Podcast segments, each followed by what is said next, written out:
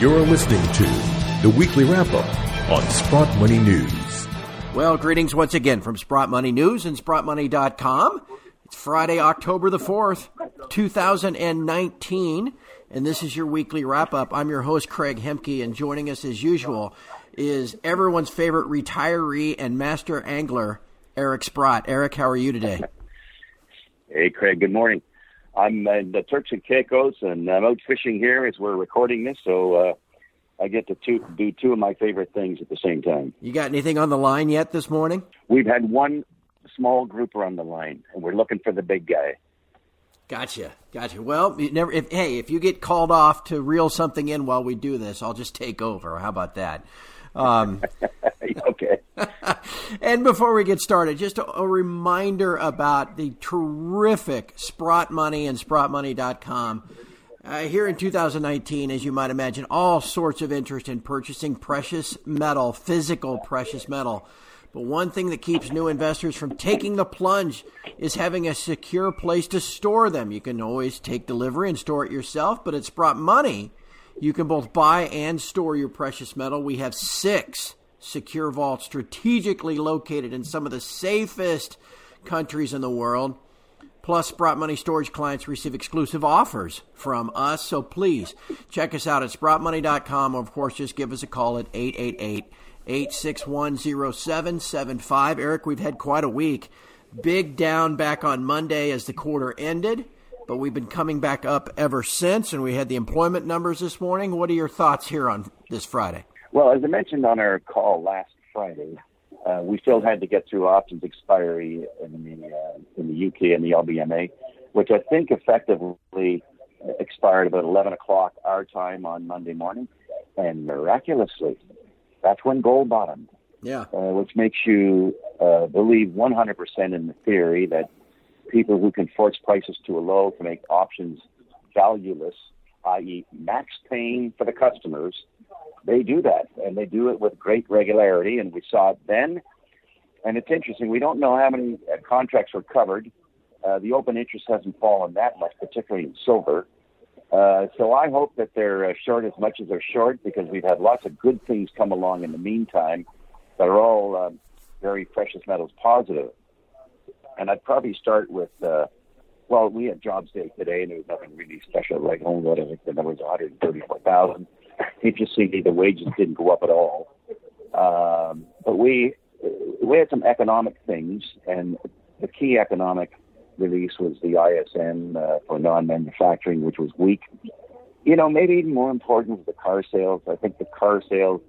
I don't know if it's an official number, but unofficially they're down 12% in the month. And as I've reported before, we had uh, 25% declines in India.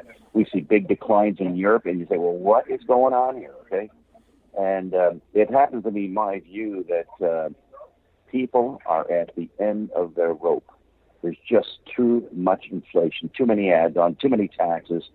Um, I saw, I read about an example of that just recently where the, uh, the average cost of health insurance in the States with an employer plan and the amount that the employee has to pay this year went up 8% year over year. If I'm not mistaken, in the last decade, uh, it, they've gone up something like 64%, and the wages have gone up 25%. Well, you know what? Healthcare is a big expense item. You can't have 40% increase in in healthcare, which might have started at, let's say it started at 15%, it goes up by 40%, that's 6% more.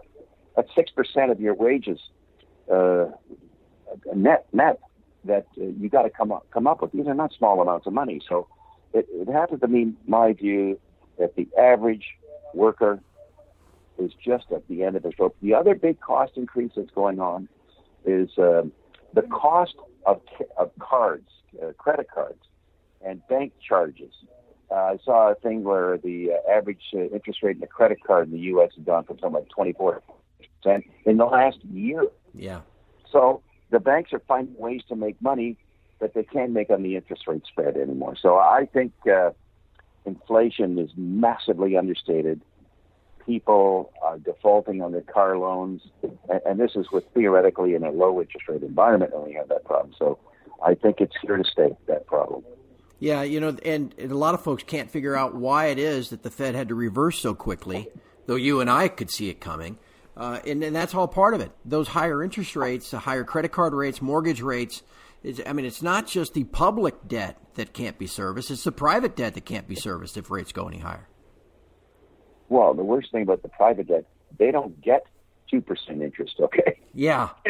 they get whatever somebody can charge you, and you know, guys find ways of charging more all the time. So, uh, the average guy's rate is way beyond what the credit markets would suggest, and that's why they keep getting squeezed here because interest costs. And in fact, the interest on uh, uh, car payments went up eight percent last year. The charges for car payments went up eight percent. So you can see what's going on, and it's not good.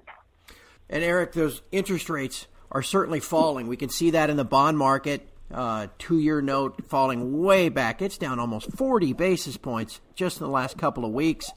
Uh, it certainly seems, with all the economic data, that we're looking at another Fed funds rate cut later on this month, maybe another one in December. That trend certainly working in our favor of gold and silver, too. It is, and of course, as we've discussed before, this whole repo facility uh, that the Fed has established might become permanent, i.e., it's really could be another QE4, uh, which can only be good for gold.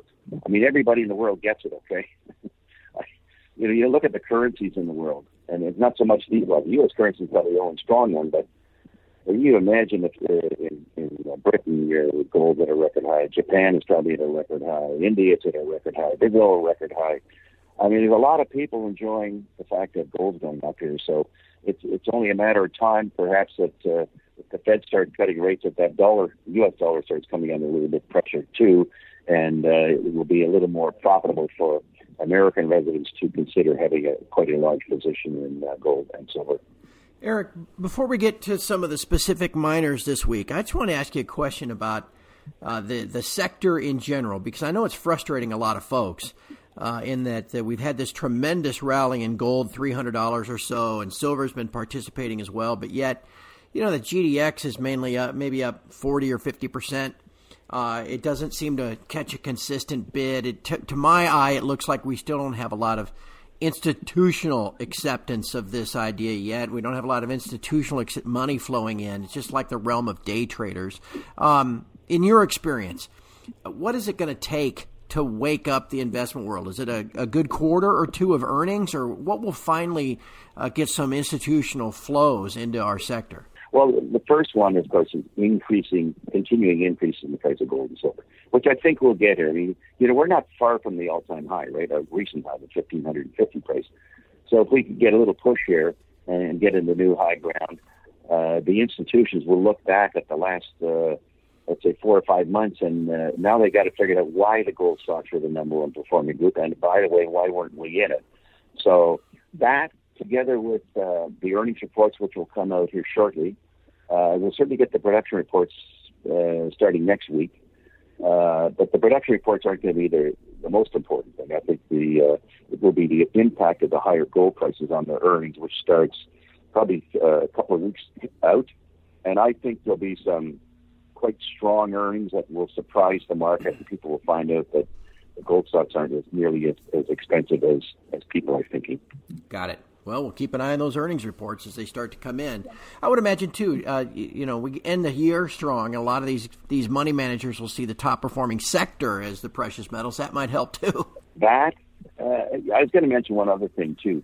I mean, the, the demise of uh, the cryptos is helping. It's not that it's over for the cryptos, but and then the whole unicorn thing looks like that might be coming to an end here. Okay, where you you're buying some dream that the guy's going to make profit someday, and he never does. In fact, he loses a lot of money, and yet somehow we're conned into believing that it's the greatest investment ever. Uh, I, I think that if we pull money away from unicorns, the fangs, and then it really has to uh, hunt down value here. I should also mention that there's some very interesting things going on in the physical markets. I mean, it seems obvious. Uh, I think you interviewed David Jensen recently, and he gave a wonderful description of what's going on in the palladium market. There's obviously a shortage there. When I look at what's going on in the silver markets, I watch the uh, the amount of uh, silver that goes into the ETF in last in the last uh, five days has been something like six million ounces. Well, you know what? That's 300 million ounces a year We don't have 300 million ounces available for investment, okay? And and there are other ways of investing in silver too. For example, I mean, I'm I'm a buyer of silver, but I don't buy the ETF. I'm always worried that there's really nothing there. But um, lots of people would would be buyers of uh, silver away from ETFs. So those the physical markets look absolutely stunning for the precious metals, and if that ever catches a a bit of a sniff here, we could see some exciting action. And we are seeing exciting action in palladium, which is hitting an all time high. Yeah. Uh, Eric, one of the questions we had this week is kind of along those lines. Just as an investor, how do you value silver resources that are still in the ground? You know, it's silver in the ground. Uh, you know, if it's worth a buck uh, an ounce, uh, it's probably okay. I'm just going to use the word okay. Uh, of course, it depends on the grade of the silver a lot of people don't understand that perhaps even 200 grams silver, it's only uh, six ounces probably of recoverable silver. Uh, that's only worth about 120, 30 bucks, uh, which is equivalent to about a, a, a tenth of an ounce of gold. So two or three grams. Uh, you really want grade to be significantly higher than 200 grams in my mind. So it depends on the grade of the ore, depends on the size of the deposit, and depends on the prospectivity as I've mentioned many times before, uh, one of my favorite questions, well, how big can it get? Okay, and that's the other thing you want to see. If you're only paying, let's say, 50 cents an ounce today, but it can double, maybe you're only paying 25 cents an ounce, so that's a pretty good deal. But I'm not locked into any number because you got to bob and weave with the grade and the prospectivity. Okay, Eric, uh, as we go to wrap up, I want to thank everyone, all of our listeners that take the time to send us specific names for commentary from Eric. Of course, you can tweet them to us at Sprott Money. Uh, you can email them uh, to us at submissions at sprottmoney.com.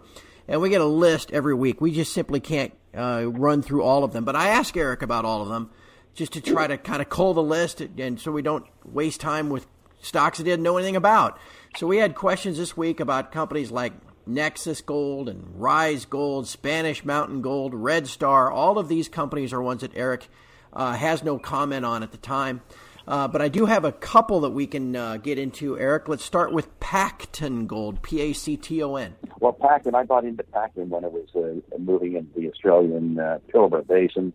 Uh, unfortunately, the Pilbara hasn't really manifested itself the way we'd like to see it manifest itself. Like we need a more consistent uh, grade down there to make it uh, truly economic. Um, now they've also moved into northern Ontario, and they seem to have some interesting properties in the Red Lake area. I'm still a, a significant owner of it, and I'm a watcher. I'm not a buyer of it at these levels. How about a company called Kerr, K E R R, Kerr Mines? Sure, I've owned Kerr. Uh, they have the Copperstone project in California. I'm a reasonably big owner of the company.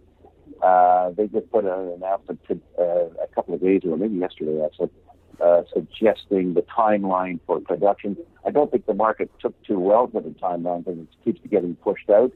Uh, why, I don't know. Uh, but I guess they want to do more development before they commit to putting it back into production. Plus, they got to get at least one permit that they don't have. But uh, I think, you know, it's an interesting ore body. Uh, if they get the green light to go, I think it could be a very interesting investment. And uh, a company called Prophecy Development. Do you have any thoughts on Prophecy. that one? Prophecy, yeah. Well, I recently invested in Prophecy on a very small level. Uh, they have three assets: a vanadium asset in British Columbia, a coal asset in Mongolia, I believe it is. Uh, but the most interesting asset is a silver property in Bolivia, in the Potosi region, uh, that has uh, has had a significant 43-101, and I'm trying to remember the exact number. I think it's like 50 million ounces of silver at very high grades. Uh, and I think the company will start to focus on that solar asset. And that was the reason we bought into it recently. That's within the last week or two. Um, so a good grade, a good size deposit, and of course the thought is that it can get a lot bigger with uh, with more drilling. So I'm uh, I'm looking forward to uh, hanging on to that company and perhaps increasing my investments. And speaking of silver, before we wrap up, just this note for all of our listeners silver is one of the most popular things that you can purchase at sprottmoney.com. In fact, right now, the most popular item this week has been the 1,000 ounce silver bar. Man, I got to get me one of those. Uh, they're the easiest way to invest, hold, and store your physical silver. Plus, that margin per ounce is smaller than other smaller weight options like coins and small bars. You can find a wide selection 10 ounce, 100 ounce, even these 1,000 ounce bars at sprottmoney.com. So please go there, check it out, or of course, just give us a call anytime 888 861 0775. Eric, my friend, I hope you get something on the line later today and you maybe fry it up in some butter and uh, pour a nice glass of white wine with it. Yeah, if I get a big one, I'll send you a picture.